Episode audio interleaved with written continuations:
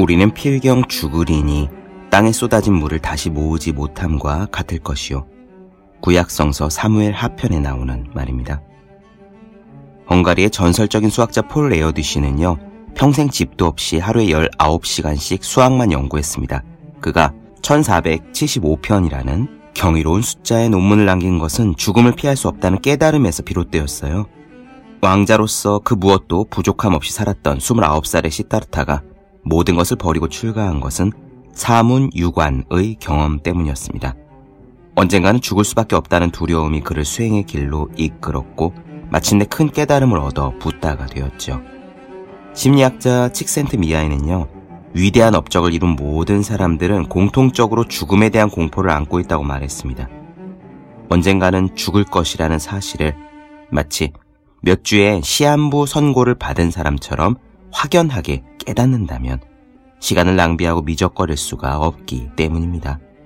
누구나 죽을 수밖에 없다는 사실을 잊지 않고 사는 사람만이 후회 없는 삶을 살 수 있습니다. 죽음은 삶이 발명한 최고의 도구라고 했던 스티브 잡스의 말은 진실로 옳습니다. 책상에 올려두기만 공부하고 싶어지는 365 혼공 캘린더. 언젠가 죽는다는 사실을 확연히 깨닫는다면 의한 대목으로 시작합니다.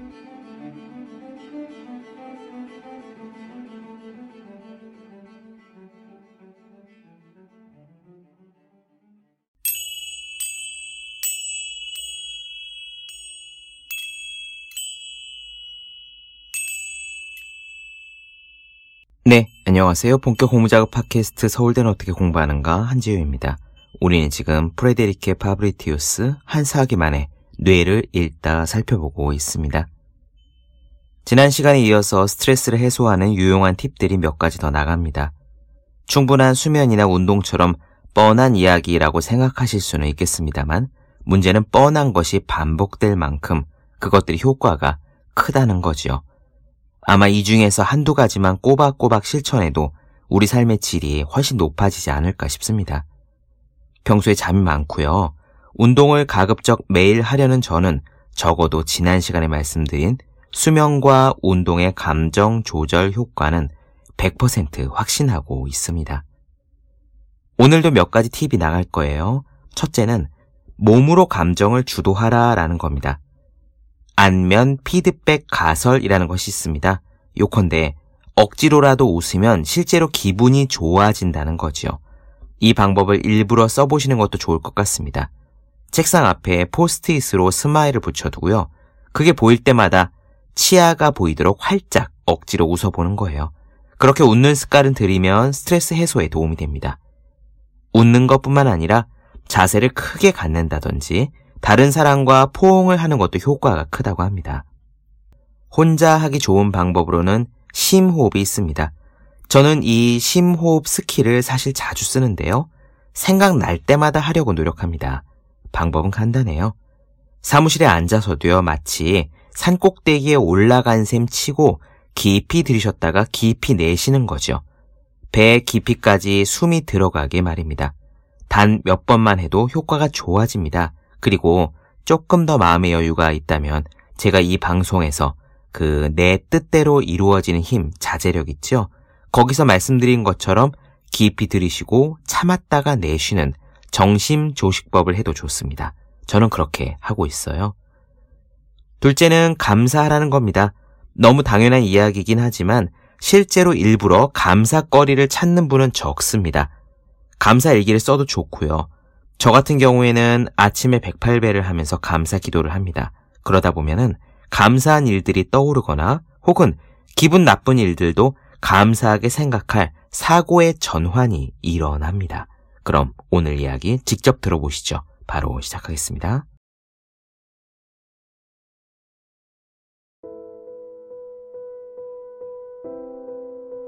특정한 상황에서 뇌가 늘 똑같은 반응을 해야 한다는 법은 없다.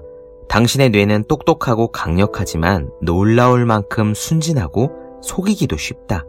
우리가 신체를 이용해서 뇌를 속이거나 긍정적인 시각으로 상황을 바라볼 수 있다면 다양한 종류의 스트레스 상황을 완화시킬 수 있을 것이다. 미국 성형외과 학회의 최근 통계에 따르면 보톡스 시술을 받은 미국인의 수는 약 610만 명 정도로 추산된다고 한다. 대다수의 환자들은 자신감을 높이려는 목적으로 보톡스를 맞았겠지만 심리학자들은 미간의 주름을 없애는 보톡스 주사가 환자들의 전반적인 성격에도 특별한 변화를 가져다 줬다는 사실을 발견했다. 40명의 여성이 보톡스 시술 전과 후에 특정한 제시문을 읽고 나타내는 반응을 관찰하는 실험에서 심리학자와 성형외과 의사 모두를 미소 짓게 만드는 결과가 확인됐다. 보톡스 시술을 받은 여성들은 행복한 제시문에 대해서는 동일한 반응을 보였는데 슬프거나 분노를 유발하는 제시문에 대해서는 현저히 느린 반응 속도를 보였다. 안면 피드백 가설에 따르면 우리의 신체적 표현은 두뇌의 신호를 보내서 그에 맞는 감정 반응을 이끌어낼 수 있다. 다른 말로 하면 우리는 원래 행복할 때 미소를 짓지만 어떤 때는 미소를 짓는 행위가 우리를 실제로 행복하게 만들 수 있다. 보톡스 시술 후에 종종 생기는 얼어붙은 미소가 이 작용을 했을지도 모른다. 심리학자들은 이 실험의 결과가 너무도 흥미로웠던 나머지 우울증 치료제로서 보톡스의 가능성을 연구하고 있다. 보톡스 대신에 일반적인 연필이나 심지어 젓가락을 가지고 진행한 연구도 있다. 연필을 이용한 실험에서 한 그룹은 치아 사이에 연필을 물고 만화가 얼마나 재미있는지를 평가했다. 또 다른 그룹은 연필을 입술 사이에 놓되 치아에는 닿지 않게 하는 조건으로 같은 만화를 봤다. 당신이 이 자세를 직접 시도해 본다면 어떤 차이가 있는지 알 수 있을 것이다. 첫 번째 자세는 피실험자들을 강제로라도 웃게 만든 반면에 두 번째 자세는 인상을 찌푸리게 만들었다. 실험 참가자들은 자신이 어떤 표정을 짓고 있는지 알진 못했지만 그들의 표정은 만화에 대한 평가에 상당히 큰 영향을 미쳤다. 미소를 지었던 그룹은 인상을 찌푸렸던 그룹보다 훨씬 더 만화를 재미있게 감상했다.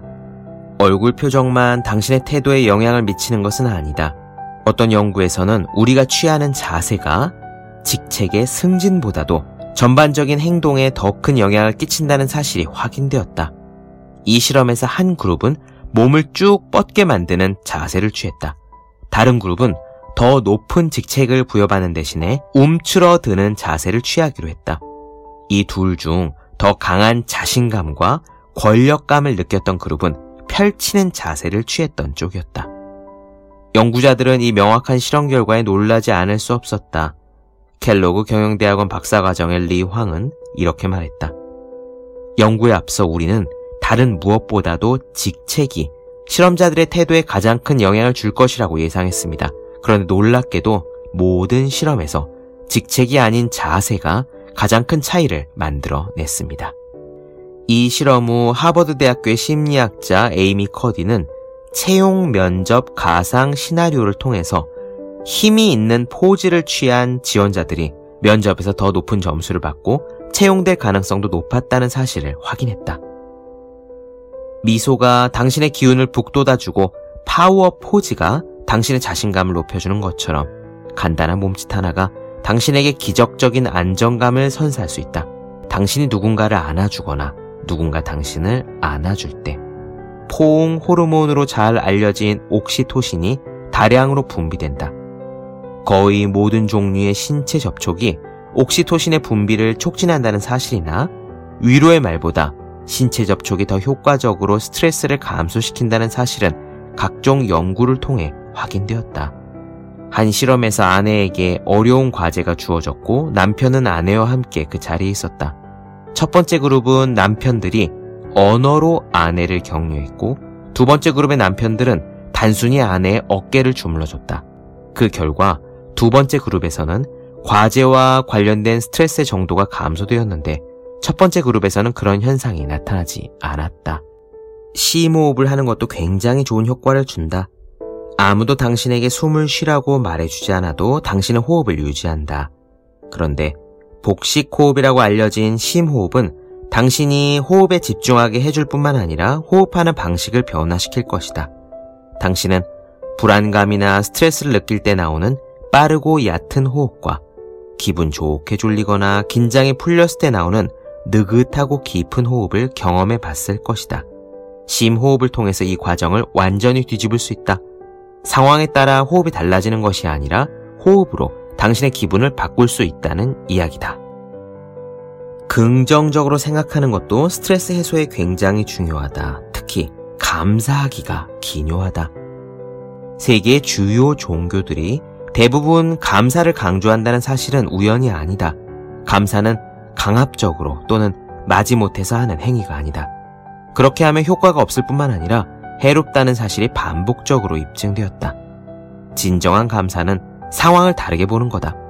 종교적이거나 영적인 성격을 띠지 않더라도 감사요법은 당신의 사고를 전환시켜준다.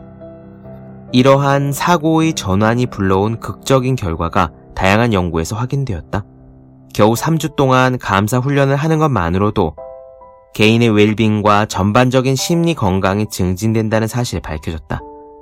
감사 훈련에 참가했던 사람들은 활력과 운동량이 증가하고 낙천적 사고가 늘었으며 수면의 질이 향상되었을 뿐만 아니라 타인을 돕는 데 더 많은 시간을 소비했다. 기적의 효과를 보이는 감사 이론을 실행으로 옮길 수 있는 방법은 무엇일까? 가장 쉬운 방법은 하루에 한 번 감사한 일을 3개에서 5개 정도 적어보는 것이다. 이것을 위한 시간을 따로 정해둬도 좋고 출퇴근길이나 잠이 오는 회의 시간 등 틈이 날 때마다 실천하는 방법도 좋다. 이것을 감사 일기라고 부르기도 하지만 정말 일기를 쓸 필요는 없다. 원한다면 스마트폰에 평범한 메모장을 만들어서 계속해서 목록을 추가하는 것도 방법이다. 감사가 무엇인지 더 잘 알려면 감사가 아닌 것이 무엇인지를 이해하는 것도 중요하다. 먼저 남들과 비교하는 것은 감사가 아니다. 타인이 나보다 부유하지 않고 재능이 많지도 않고 외모가 별로라고 생각하는 것이나 그저 남들이 나보다 더 못한 상황에 있다라고 생각하는 것은 감사가 아니란 이야기다. 사실 그런 접근법은 파괴적인 오만함을 낳을 수 있다. 또 감사는 당신이 이룩한 성과들을 낱낱이 열거하는 것도 아니다. 감사의 원천은 당신 밖에 있다. 당신의 삶을 개선시키고 더 행복하고 의미있게 만들어준 사람들과 사건들에 집중하는 것이 감사다. 아름다운 일몰, 맛있는 식사, 낯선 사람들의 미소, 동료, 친척, 친구들의 도움 등 이 모든 것이 감사의 원천이다.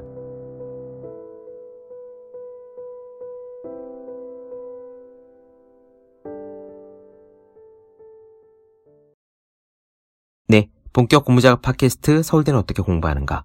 뇌를 읽다 나눠드렸습니다. 더 많은 이야기 궁금하신 분들, 질문사항 있으신 분들은 제 유튜브 채널 서울대는 어떻게 공부하는가, 네이버 블로그, 허생의 즐거운 편지, 다음 카카오 브런치 한주의 브런치, 인스타그램 해시태그 서울대는 어떻게 공부하는가 검색해 주시면 좋겠습니다. 또 학생, 수험생, 취준생, 직장인 등 매일매일 공부하시는 모든 분들을 위해서 어떻게 공부하는 게 효율적인 설명한 혼자 하는 공부의 정석, 그리고 책상에 올려두기만 해 공부하고 싶어지는 365 홍콩 캘린더 아직 읽지 않으셨다면 꼭 한번 읽어보셨으면 좋겠습니다. 분명 도움이 되실 거예요. 그럼 오늘은 여기까지 하겠습니다. 전 다음 시간에 뵐게요. 여러분 모두 열심히 공부하십시오. 저도 열심히 하겠습니다.